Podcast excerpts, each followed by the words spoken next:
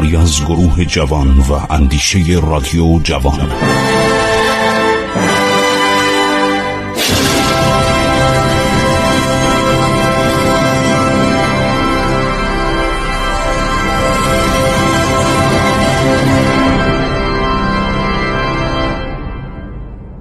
بسم الله الرحمن الرحیم.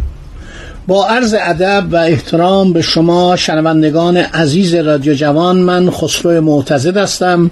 به شما درود میفرستم و دنباله برنامه عبور از تاریخ رو با شرح ساختار اداری دولت ساسانی به عرض شما عزیزان میرسانم.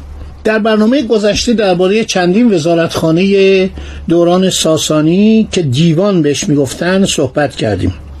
یکی از دیوانهای مهم دوران ساسانی دیوان دارایی هستش که در رأس دیوانهای وزارتی قرار داشته.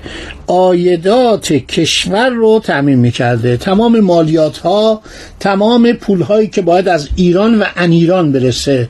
ایران یعنی داخل ایران. ان ایران یعنی اون ایالات و کشورهایی که حالا بعدا اسامی تمام فرمان روایان و عناوین اونا رو براتون خواهم گفت. آن مالیاتی که می‌رسیده باید در دیوان دارایی جمعآوری بشه و توضیح بشه برای مخارج مملکتی.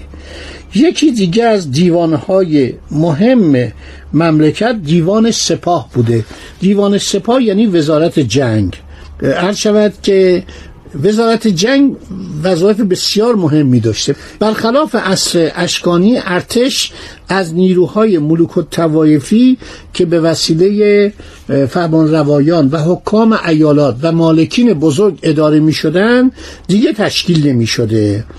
بنابراین دارای دو قسمت سوار نظام بوده که بسیار مهم بوده. سوار نظام مثل عرض شود شوالیه های اروپا بودن. یعنی خیلی بهشون اهمیت می‌دادن. عرض شود که اینها در جنگ ها رول بسیار مهمی داشتن نقش مهمی داشتن حمله می‌کردن و سوار نظام ایران زره پوش بود. این خیلی جالبه. یعنی اینطوری که پروکوپیوس و امین مارسلین که اینها وقای نگار ارتش روم بودن و در میادین جنگ حضور میافتن و از نزدیک دیدن سوار نظام ایران فوقالعاده بود. یعنی سوار بر اسبا می شدن چون ایرانی ها ملت اسب سوار بودن.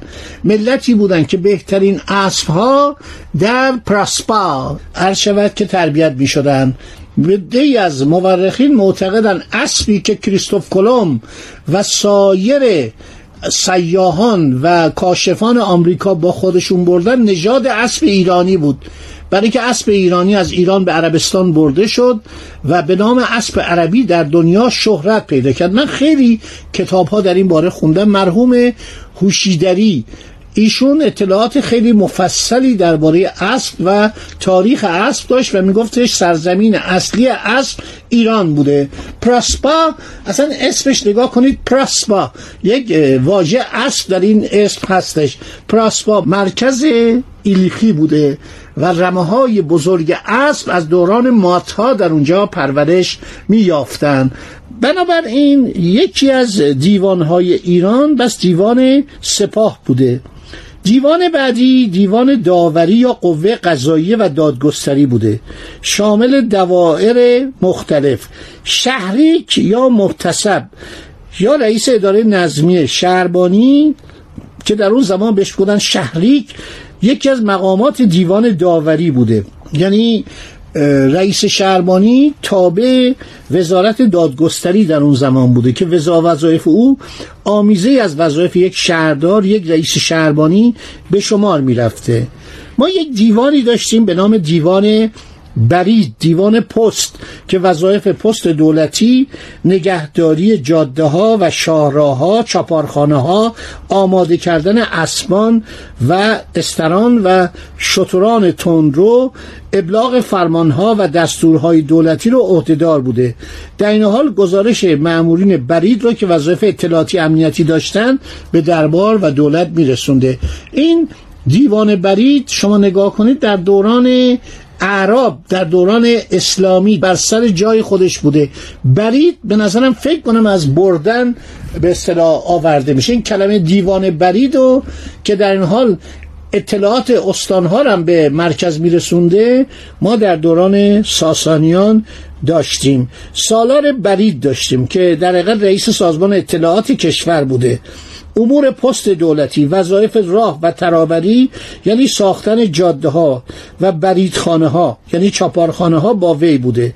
علت پرداختن به شر وظایف سایر دیوان های عرض شود دولتی اینه که ما تمام این اطلاعات رو می‌تونیم از خلال کتب آثار بعد از اسلام نوشته مورخان اسلامی به دست بیاریم.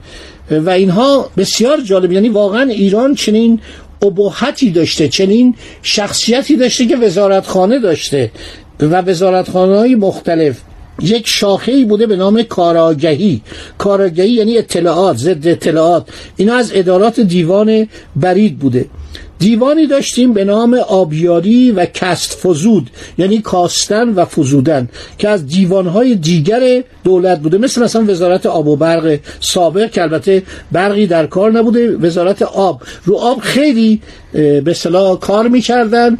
برای اینکه ایران کشور کم آبی بوده و اینها در رود دجله و همینطور در تمام رودهای کم آب ایران صد می ساختن صدسازی خیلی در ایران مهم بوده.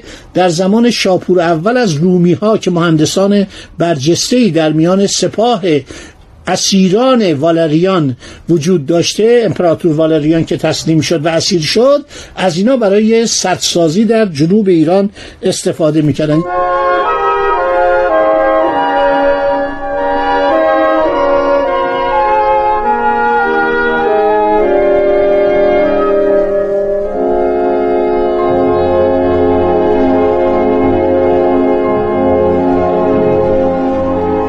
های مختلفی عرض شود که بوده. یکی از رسته هایی که خیلی دولت ساسانی استفاده می‌کرد از رومی ها رسته مهندسی بوده. میخانیکوس. میخانیکوس یعنی مهندس. توجه می‌کنید کلمه یونانی هستش که اینها به جای اینکه اسیران رومی رو که مرتب عرض کردن 25 امپراتور با ایران جنگیدن. به جای اینکه اینا رو بکشن یا آزارشون بدن از اینا می‌خواستن خیلی معدبانه و دوستانه که بیان سدسازی کنن. در کارهای سدسازی جاده سازی شهرسازی بهره برداری می‌کردن. دولت ایران از عرض شود که رومیان یعنی رومیان نمیشه انکار کرد که مهندسان خوبی بودن. و دولت ایران هم از اینا استفاده می‌کرد. یکی از بهترین عرض شود که دیوانهای مملکت دیوان ایران درست بود بوده. وزارت بهداری که همین وزارت بهداشت و درمان رو میشه گفت پزشکان دارای رسته های گوناگون و اسامی جالبی بودند. مثل کارت پزشک جرایی سطحی زیر پوست بدن رو انجام می‌داد. داد پزشک همون پزشک قانونی. تا زمانی که داد پزشک جنازه ای رو ماینه نمی کرد دفنش نمی کردن یه موقع مثلا مصرومش نکرده باشن نکشته باشنش یا مثلا به یک مرض به صلاح مشکوک از جهان نرفته باشه داد پزشک باید بیاد و جنازه رو ماینه کنه و گواهی کنه که مرگ او طبیعی بوده. پزشکی که آشو پزشک خوانده می‌شد حرفش مثل روان پزشکان امروزی بوده. مانترا پزشک که وظایفی شبیه او داشته. اورو پزشک یعنی داروساز. داروساز اورو پزشک بوده که عرض شود که کارهای داروسازی رو انجام می‌داده. ایرانی ها اطلاعات بسیار زیادی از گیاهان داشتن از گیاهان دارویی داشتن و در قرون بعد این کسانی که اومدن ایران مثل دکتر فریر انگلیسی نوشته که من از وسعت اطلاعات ایرانی ها از داروپزشکی خیلی تعجب کردم و اینها می‌تونستن بسیاری از بیماری ها رو با تجویز داروان گیاهی عرض شود که معالجه کنن. در اون زمان بیشتر با دارو معالجه می‌کردن و عملیات جراحی چندان متداول نبوده و وقتی هم که ناچار بودن مثلا پای کسی رو ببرن بیهوشش می‌کردن. با داروهایی که داشتن بیهوشش می‌کردن و پا رو قطع می‌کردن و بلافاصله با وسایلی از جمله با داغ کردن پا محل زخم جلوی خونریزی رو می‌گرفتن. اینا چیزی است که من تو این کتابا می‌خونم. خیلی برام شگفت انگیزه خب دوستان عزیز من داشتم درباره این طبقات دوران ساسانی و وزارتخانه ها می‌گفتم. هر شود که نکات بسیار جالبی در تاریخ ما پیدا می کنیم حالا در مورد نظامی ها می‌خوام صحبت کنم. در مورد نظامی ها می‌خوام صحبت کنم که یک لقب بسیار عرض شود که بزرگی در زمان اردشیر ایجاد شد به نام ارکبت یا فرمانده دژ فرمانده به صلاح پادگان پادگان پایتخت. عرض شود که ایران سلسله مراتب نظامی داشت. و اردشیر گفتم که ارتش ایران رو بزرگ کرد ارتش ایران از حالت دفاعی در آورد که هر زمانی که یک امپراتوری در روم یا در کنستانتینیوپولیس بر سر کار بیومد حمله می‌کرد به ایران برای اینکه ایران رو بگیره. ایران اومدن و اینها ارتش رو بزرگ کردن ارتش خیلی نیرومند و ارتشتاران سالار لقب ایران اسپه بود بوده. فرمانده سوار نظام و سوار بود می‌گفتند یا سوار بد. مشاق سواران مقامی بزرگ به نام اندرز بود اسواران بود که باید در شهرها و روستاها به مردان شهری و روستایی فرون جنگی و شیوه سواری و آین رز بیاموزد.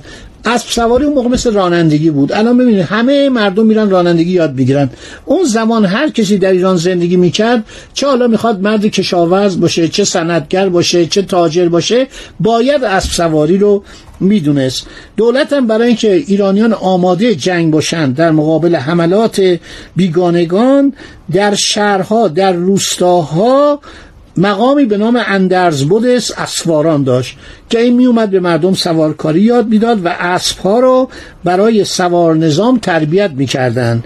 پراسپا مهمترین مراکز بوده. مقام بعدی نظامی مرزبان بوده که هم درجه ارتشی داشته هم مقام کشوری داشته و اینها میومد و استانها رو عرض شود استانهای مرزی رو به اینا می‌دادن استانهای بسیار بزرگ رو به کنارنگ می‌دادن کلاله یعنی فرمان روای منطقه مرزی یک گروهی به نام آزاتان یا آزادان بودند که اینها سواران و نظامیان آزاد بودن. یعنی اینا کاری با دولت نداشتن مگر زمانی که دولت احضارشون می‌کرد مثل شوالیا بودن. مثل مثلا سربازان وظیفه افسران وظیفه بودن آزاتان یا آزادان. اینا یه زمینایی داشتن توی دهات از اون راه ممر معاش می‌کردن. کسی که بر انبارها و مخازن ارتش فرماندهی می‌کرد ایران انبارک بدز خوانده می‌شد. امیر ارتش بود حفظ و حراست اسلحه با او بود. و اصل مهمات رو بر عهده داشت که باید جمع کنه و زمان صفوی هم اینطوری بوده. در تمام ایران اصل خانه ما داشتیم دوستان.